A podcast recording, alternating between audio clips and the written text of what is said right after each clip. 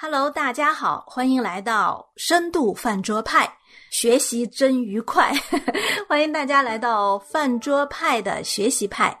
我们学习派呢是是海伦邀请嘉宾一起来分享我们读一本书，或者是在一本书里面想到的一些问题的一个分享。那我们先跟嘉宾打声招呼，这个嘉宾呢也是上一期的嘉宾。你好，大东。听众朋友们，大家好，哈伦姐好。嗯，你好。呃，我们又来到了学习派。我们说乱世要读书，乱世要学习。作为呃后现代的人呢，我们现在的呃生活其实跟书已经很远了。啊，很多社交媒体啊，或者是很多这种啊手机应用啊，已经占据了我们大多数的时间。而且啊，现在的人特别喜欢那种快的、迅速的，然后一下子就知道答案的这种信息，所以它是碎片式的。因为这种只给你答案，不给你思考过程的呢，比深入思考的话舒服一些。轻省一些，对的。所以我们的深度饭桌派呢，我们要反其道而行之，啊，我们希望更多的是透过读经典的书籍，透过了解在人类的思想史当中的一些思想的来源，我们来深入的思考如何看待我们今天出现的种种问题。就像上一期一样，我和大东呢开始对柏拉图的《理想国》，我们有一些自己读书和学习的分享。那我们今天呢就继续这个话题。呃，大东，在上一期呢，我们已经讲了《理想国》三问正义的第一问啊，就是欠债还钱就是正义。其实现在很多人也是这样想的。呃，你跟我们讲讲苏格拉底是怎么反击这个论点的？当我读到就是苏格拉底来反对这个论点的时候，我确实有一些诧异。苏格拉底他给出这么一种反驳，他说道：“譬如说，你有个朋友在头脑清楚的时候，曾经把武器交给你，或是一把枪，对吧？或者一是是一把剑。假如后来他疯了，再要跟你要回去，任何人都会说不能还给他。如果你要是还给了他，那是不正义的。”把整个真实的情况告诉疯子也是不正义，就是说，他虽然疯了，你也你也不能告诉他疯，这也是不正义的。所以呢，他就认为，就是当对方头脑清楚、正常的情况下，把整个真实情况告诉他，或或把他欠别人的东西，比如说像武器归还给他，是正义。But 这是一个正常的情况下，对吧？就是我们任何人都能在理性的这个角度上来来做出自己的行为的这个方式下，但是如果对方头脑不正常，甚至疯了，你这样做的话就是不正义的。嗯，所以这就是苏格拉底来反驳以克法洛斯为代表，强调传统道德正义观的一个观点。嗯，对对。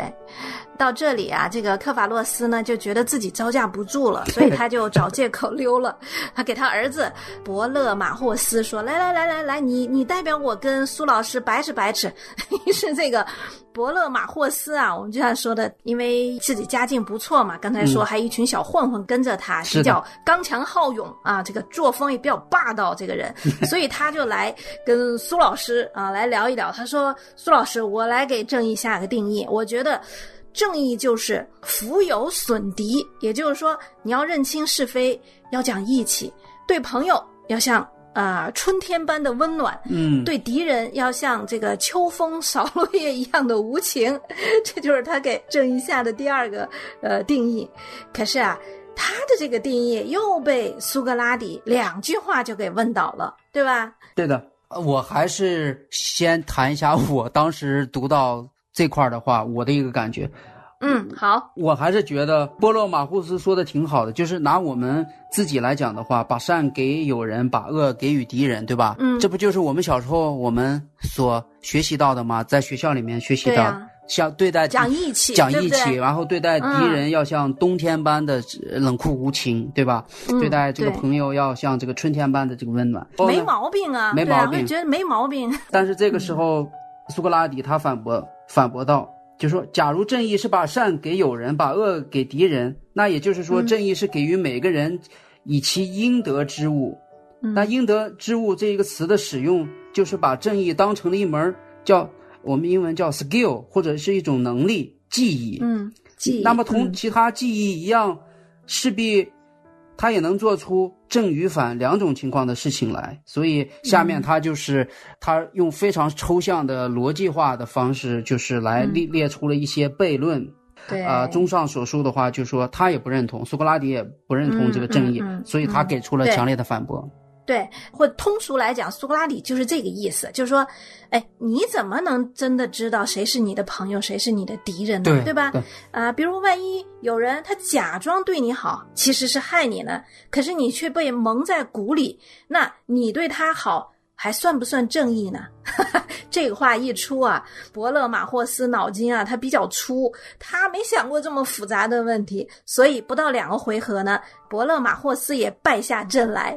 哎，我觉得特别有意思，就是哈，嗯，现在我们已经讲了两问正义，其实这两个关于正义的定义都是我们自己头脑当中认为真的是对的，就像大东你刚才分享的，哎，我们刚一看猛一看，觉得是没错啊，没毛病啊，我们就是这样的，但是我们从来没有去。反思过，或者说我们从来没有呃去反驳过这种想法。对的，可是你看哈，在两千多年前的苏格拉底，他已经学会对任何一个看似正确无误的答案都进行反思，都进行另外一种反驳啊，就是在这里面，我稍微插一句，就是说，当我认认真真的去读的时候，我就会发现，古典时期的呃希腊的这些大的这些思想家，你你看他们的思想是多么的深邃。对所以说，我们这些普通人，我们从来没有想过。但是其实你看他苏格拉底反驳的话，哎，确实也有这么一些道理，所以嗯特别震撼我们的心灵。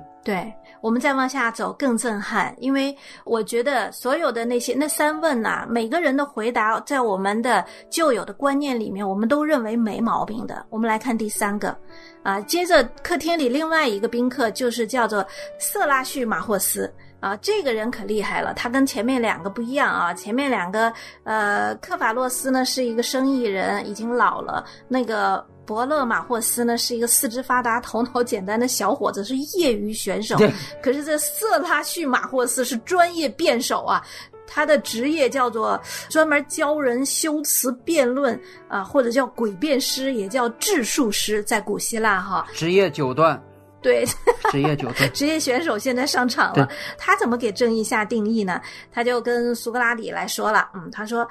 正义就是强者的利益，对，正义不是谁怎么说哪儿好哪儿坏，正义就是谁强，谁有权，谁有力量，谁就有理，胜者就是正义。哎呀，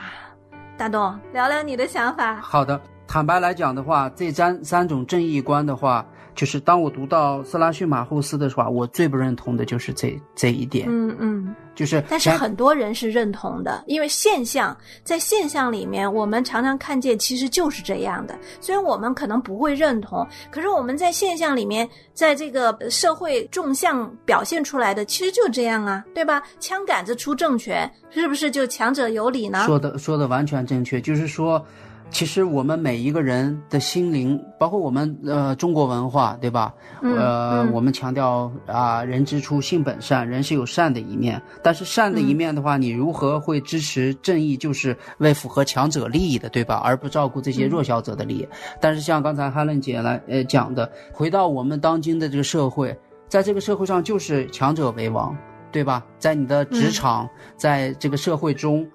呃，强者有话语权的人，他们来把守着这个正义的这个方向。所以，虽然很多人不承认，但是从这个事实上的这个现象、社会现象来看的话，确实嗯第三种这个正义观确实很有市场。对，而且不仅很有市场，而且很多时候就成为一个主流的，甚至是在我们的教育里都已经潜移默化的，就是你要成为人上人，你要成为人中之凤、人中之龙，就是他就把。把整个社会就看成一个呃征战的场所，而且人呢，人和人中间是有这种绝对的等级的这种区别的。当你说你要成为人中之凤、人上人的时候，你就表明别人是在你之下的。我觉得这种观念特别可怕。是的，整个的教育，尤其是我们华人的教育，虎妈虎爸。嗯就是怕自己的孩子输在起跑线上，然后让这个孩子更高更强，这也是希腊哲学的一个一个方面，然后来 谋取自己最大的这个利益。但是我们看到哈，色拉逊马霍斯虽然是个最佳辩手，可是呢，苏格拉底仍然呃三下五除二就解除了他的武装。当然，苏格拉底是用了一连串非常巧妙的招式，把这个色拉叙马霍斯绕到坑里，最后让他自相矛盾，无地自容。那这个辩论过程呢也比较长，我们在这里就不复述了哈。是的，呃，苏格拉底的他的这个反驳的话，就是如果大家有兴趣的话，呃，我是恳请大家能好好的把《理想国》的第一章读一遍。啊，他整个这个反驳的话是非常有深度的，就是你需要花很长的时间来去这个解读。他给了基本上至少有三个论点，我们叫 argument 来反驳反驳他。是。当我们读到这儿的时候，大东，你有没有感觉，其实苏格拉底他还是没有给出正义到底是什么的一个正解，他只是在反驳，感觉还还是一个这种奇葩说的一个辩场，然后他总能抓住对方的逻辑上的问题，他总能找出他们在逻辑链当中缺失的那一环，可是呢，他自己在到这里为止，他也没给出什么是正义的。啊，这个正解来，或者是最后的答案来，所以往下走，理想国就来到了苏格拉底怎么来解构，或者是怎么给出这样的一个答案。对的，嗯，就像后面九卷以后啊，当。苏格拉底呢，把在场的所有其他人都给怼回去以后啊，呃，这个格老孔就是柏拉图的哥哥，他就跟苏格拉底说话了。他说：“反正晚上也走不了了，咱们就还是在这儿聊聊正义吧，哈。”他说：“你刚把呃人家说那么多，你都给人家怼了，那我倒是真的想问你，到底什么是正义呢？咱就聊一聊吧。”呃，我们看到接下来理想国呢，就进入到一另外一个三，就是三个城邦。呃，这样子的一个环节当中，其实之前呢，我在初读《理想国》的时候，我我没有办法把正义跟城邦联系到一起。对啊，因为这种思路，我自己觉得我们呃，就像。呃，我们是工科学生哈，就是没有人文科这方面的训练的时候，我们对这种承转启合，对这种互相的连接，实际上有时候，特别是读这种古希腊的著作，我不知道你有没有感觉，我是很有这感觉，我有时候会不太懂，我要看好多遍才懂。呃，会有的，因为就是说它的背后有，呃，有很多的这种逻辑性。你像之前我们谈到的苏格拉底，其实苏格拉底。最厉害的一个功夫就是叫三段论，嗯，就是他先给出两两个假设，然后他得出一个结论。你看，就是，呃，一开始的话，其实苏格拉底他在《理想国》里面，呃，用句不贴切的话，他是很鸡贼的一个人。就是他当他跟 当他跟别人辩论的时候，他就是先让你先说，打他让你先说，他他反问，然后最后就说绕绕绕，他把你绕进去了。呃，这是他挖坑，他挖 坑。觉得，然后那个紧接着就是。呃，刚才你也提到格劳孔问他说：“那你也谈一谈，呃，你理解的这个正义是什么？”然后他就把他所认为的正义就上升到城邦这些。哎，对，之前我们就聊过，那个时候其实古希腊人说白了就是要追求一种城邦，城邦的最终的利益就是追寻共同的善，呃，英文叫 common good。但是，嗯，呃，咱俩私下也曾经聊过，就是说。呃，我们很困惑一点是什么？就是说，我们不是社科院毕业的学生啊，就是我们没经过这些啊，比如说这种人文的学术训练，让我们很困惑的是，他所有引用的这些论点或者结论，它是非常抽象的。嗯，它是抽象的。用我们老师的话讲，就是说，其实它是一种类似就是形而上，就是那种哲学上的那种形而上那种那种抽象的概念，你摸也摸不着，但它确实也是一种理论。所以使得我们这些，比如说我们学工科的，我们需要用实验去证明，对吧？嗯嗯。我们要用去这个数据来证明的人，让我们让我们这个丈二摸不着头脑。所以我我跟你的体会是一样的。对，是你你刚刚说的非常对，就是我们在读这些古典书的时候，如果我们没有特别好的这种人文科背景的话，我们确实有时候会不知道怎么去理解。那那我当然我读了几遍以后，我也不知道我理解的对不对哈。我觉得突然呃，苏格拉底就转向了，就是关于正义这个问题，他就转向了城邦，他开始讲城邦的正义。那他在这种转换当中呢，其实是有一个。呃前提的，或者他的预设的。他这个预设就是说，比如说有一个很远的墙上有一个字是一个小字的话，你看不清，嗯那你就看旁边的大字。啊，因为大字跟它是平行，跟小字是平行的，也是一样的。你把大字看清了，你小字就就看清楚了。那对一个人来讲，什么是正义的话，其实我们如果聊不清楚的话，我们不如看对一个国家，对一个城邦。如果我们理解了对一个城邦来说什么是正义，我们就能理解对一个人来说什么是正义了。他是用这样子的一个。我理解的话，就是一个先看一个大的一个物体，比如说先看一个共相，古希腊人喜欢讲共相，嗯然后再看这个属相，特殊的一个个体，明白？呃呃，当然我们今天不进入这个城邦这个话题是，因为我们进入的是正关于正义嗯关于正义。那我们回到正义这个词来，就是回到正义这件事，就是苏格拉底他们在讨论的，他们是先从个体来讲，因为它是人和人之间的，比如说我们刚才讲了第一个伯勒马霍斯他说的是欠债还钱是正义，这都是人和人之间相处的，包括后面他的儿子讲的是帮助朋友，恨恶敌人，这就是正义。到最后的那个专业辩手啊，特拉旭旭马马霍斯斯，他讲的是强权就是正义。其实你都看到他所涉及到的就是。什么是正义？就是指一个人应该怎么样为人处事是合意的，这就是正义了。不管你把它译为正义还是义，它其里面首先牵扯到的是一个义这个字。嗯哼，我们换句话说，从人的这个角度来讲，哈，一个孤独的人是不会提出一个关于合意不合宜的这个判断问题的。也就是说，如果这个世界上只有一个人，不管他做什么事，他都是会认为这是对的。为什么？因为只有他一个人。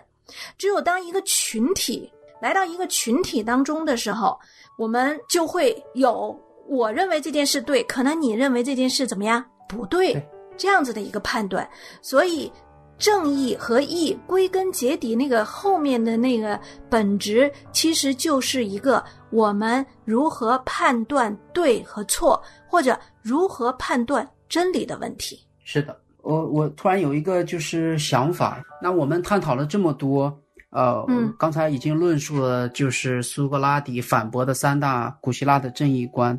我个人感觉是非常抽象的。那我们能不能就说看一看我们圣经里面的，看看我们圣经里面是如何教导我们的，跟这些 就是说这些抽象的古希腊的这个哲学家嗯教导有什么样的不同？对对对，我觉得你这个问题非常好，这个思路也是非常对的，而且这也是我们之所以我们有这个学习派的一个目的。很多人讲柏拉图的《理想国》之后的所有的哲学书籍都是在为柏拉图做注脚，虽然很多人这样子嗯讲，可是我们仍然要看见他。呃，不足的地方，因为它毕竟只是一个哲学的问题，或者是说是在从人的角度、人的观察、整理和寻求什么是关于正义的。就问题意识而言，柏拉图在《理想国》中，我们发现他关心的是正义问题，而不是是非判断权的问题。我不知道我讲清楚没有？也就是说，呃，柏拉图关心的更是正义的内容，但他并没有关心这个内容这个标准谁给的，终极谁来定。就是这个终极的这个权威。对，谁来定是这个问题。所以，我们如果回来看圣经的话，我们看到，呃，罗马书，我们发现啊、罗马书和理想国关心的问题，其实都基本上是同一个问题，就是一个人如何过一个合适的生活、合宜的生活，一个社群我喜欢你的这个用词，合合宜的，呃，合宜，呃，对我很喜欢这个是。词。那还有就是一个社会或者一个社群如何建立正义的次序，其实都是同一个问题。那我我我们知道，刚才我们透过对柏拉图的正义观的分析，我们发现哈，柏拉图认为人要过一个合宜的生活，就必须有一个判断的标准。那这个判断的标准就是正义原则，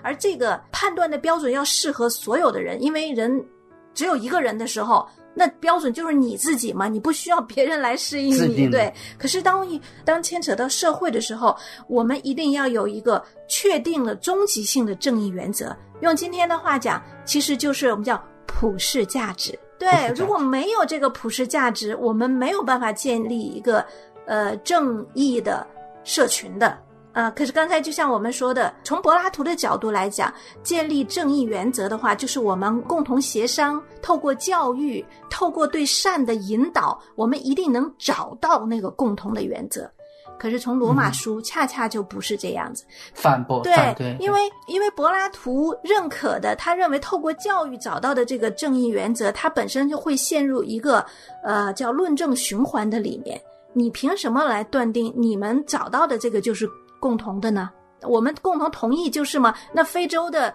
呃部落里面还共同同意呃吃人是对的呢？是的，对，所以他就会有很多的问题。说古希腊的哲学也就也就陷入这样子的一个呃绝境里面。可是当圣经来到我们中间的时候，我们就发现它就解决了，完全解决了这样的一个问题。因为它告诉我们，正义的原则不是你们教育，也不是你们商讨，不是你们共同达成的。正义绝对真理是从那位绝对的真理的神来的标准。呃，在这里我想分享一点啊，就是我想做一个对比，对比我们学到的这个理想国的正义观跟圣经里面的正义观，包括罗马书里面的因信称义，怎么样成为一个义人，对吧？还有说旧约里面上帝的十诫，就是说对于这个公义刑罚的这个标准，你就会明显的看到，读起圣经里面理解上帝所要求的这个正义也好，公义也好，呃，容易还是读柏拉图理想国里面的公义容易。我想大家的结论一定是，肯定是读圣经的容易。为什么呢？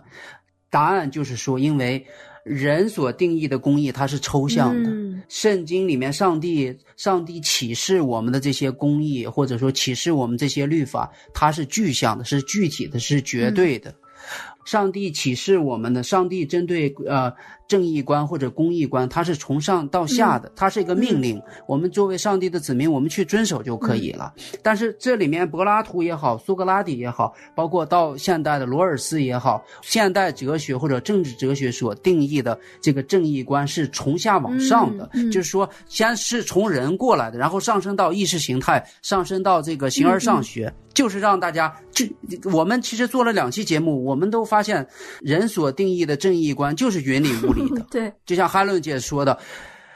我大东对正义有我不同的标准，嗯，对吧？哈伦姐，你对这个一件事情的看法又有另外一个不同的标准，所以这种标准的不同，标准的定义不同，很容易让人之间产生争端、争论，或者说愤恨，这就跟我们人的本性有关。所以说，我觉得我们基督徒的话，我们还是要回到圣经里面去理解这个正义观。还有，还有，我想补充的一点的话，就是圣经里面的话是，它是上帝给我们的话是最清晰的。对，呃，就像大东刚才给我们讲到的哈，真的，圣经里面的呃，关于什么是对的，什么是错的，非常的明确啊。更重要的是，圣经说，耶稣基督说，他就是真理，他就是道路，他就是生命。而对于对于从神那儿来的神子耶稣基督来讲，我们人对于真理是不可能去判断的，除非相信。因为我们常常以为哈，对和错是我们经过判断、去经过这种了解、经过理解，然后我来断定，来断定你对不对。可是当耶稣基督宣称他就是真理，他就是生命，他就是道路的时候，意味着我们只能凭信心接受。因为，呃，从柏拉图也好，从整个哲学的建构也好，都认同的一件事就是，真理是高过我们的，真理是大过我们的。那对于大过我们的真理，我们不可能去判断，因为我们里面没有真理，我们没有真理，我们如何去判断真理？就像大东，你可能也知道，你呃学微积分的时候，如果你把微积分讲给一个小学小学生。他肯定理解不了，为什么理解不了？因为他的整个知识架构里面没有理解微积分的那那一项，还没到那儿呢，所以没办法理解。能力不够。那同样，人的有限性，人的认知结构里面，我们也没有理解真理的能力，除非真理向我们显明，除非真理来到我们中间，对我们说：“我就是真理。”而作为人来讲，我们就是凭着信心接受，这就是为什么福音啊，在保罗书信里面，在罗马书一章十六到十七节啊，保罗写道：这福音本是神的大能，要救一切相信的，先是犹太人，后是希利尼人。因为神的意正在这福音上显明出来，这意是本于信，以至于信。啊，感谢神哈！我们我最后还想补充一句，哈伦姐刚才说的这一句，真的是跟我引起的共鸣，就是说，除非上帝。这种真理性的启示，嗯，首先临到了你，否则你是没有能力。由于我们人的堕落，对，就说我们不可能靠人的自主去寻找到上帝，嗯，所以我希望听到这期节目的弟兄姊妹们，我们好好能够呃思考一下这个问题，就说当我们真的是呃谦卑的知道人的这个软弱无助，知道人的这个。本性的堕落，嗯，我们把自己放下，谦卑下来，来来靠圣灵圣灵的引导，来寻求神的时候，我们才能够真正做到真正上的这个，哦，罗马书里面保罗讲的这个因信称义的这个义。嗯，是。但是最终呢，我们的荣耀还是给在天上的这个三位一体的这个父神，因为是他，就像你刚才说的，用是他是首先来去来寻找我们，寻找我们这些迷失的小羊羔。是的，是的，圣经里面真正的意。就是上帝自己本身，上帝自己本身是。对，而且若我们再把它更加狭义化理解的话，真正的公义是神的公义的审判，是神公义的断绝，是神公义的判断。没错。那从有限的人来讲，我们所说的、所理解的都是非常非常有限的。但是感谢主，这个公义的神，这位正义的神，他已经来到我们中间了，就是耶稣基督。我们聊到这里呢，我们真的就是盼望听的弟兄姐妹们，我们呃不是在学一种知识，对，我们不是在学一种理论，而是透过对人间的这样子的一个知识的一个批判性的反思呢，我们更加认识我们的神。当然，海伦和大东呢也有很多的不足，呃，但是呢，我们就愿意分享一下我们在学习过程里面的心得，呃，起一个抛砖引玉的。这样的一个作用，使得更多的呃愿意运用神所赐给你的思考能力，去昼夜思想耶和华的话，去不断的反思自己的知识结构的这样的一个人，圣经称那人是有福的，盼望更多的人能够领受这样的祝福。那今天我们深度饭桌派的学习派，我们就到这里。我们谢谢大家的收听，谢谢大东参与我们的节目，谢谢你，再见。呃，谢谢听众朋友们，再见。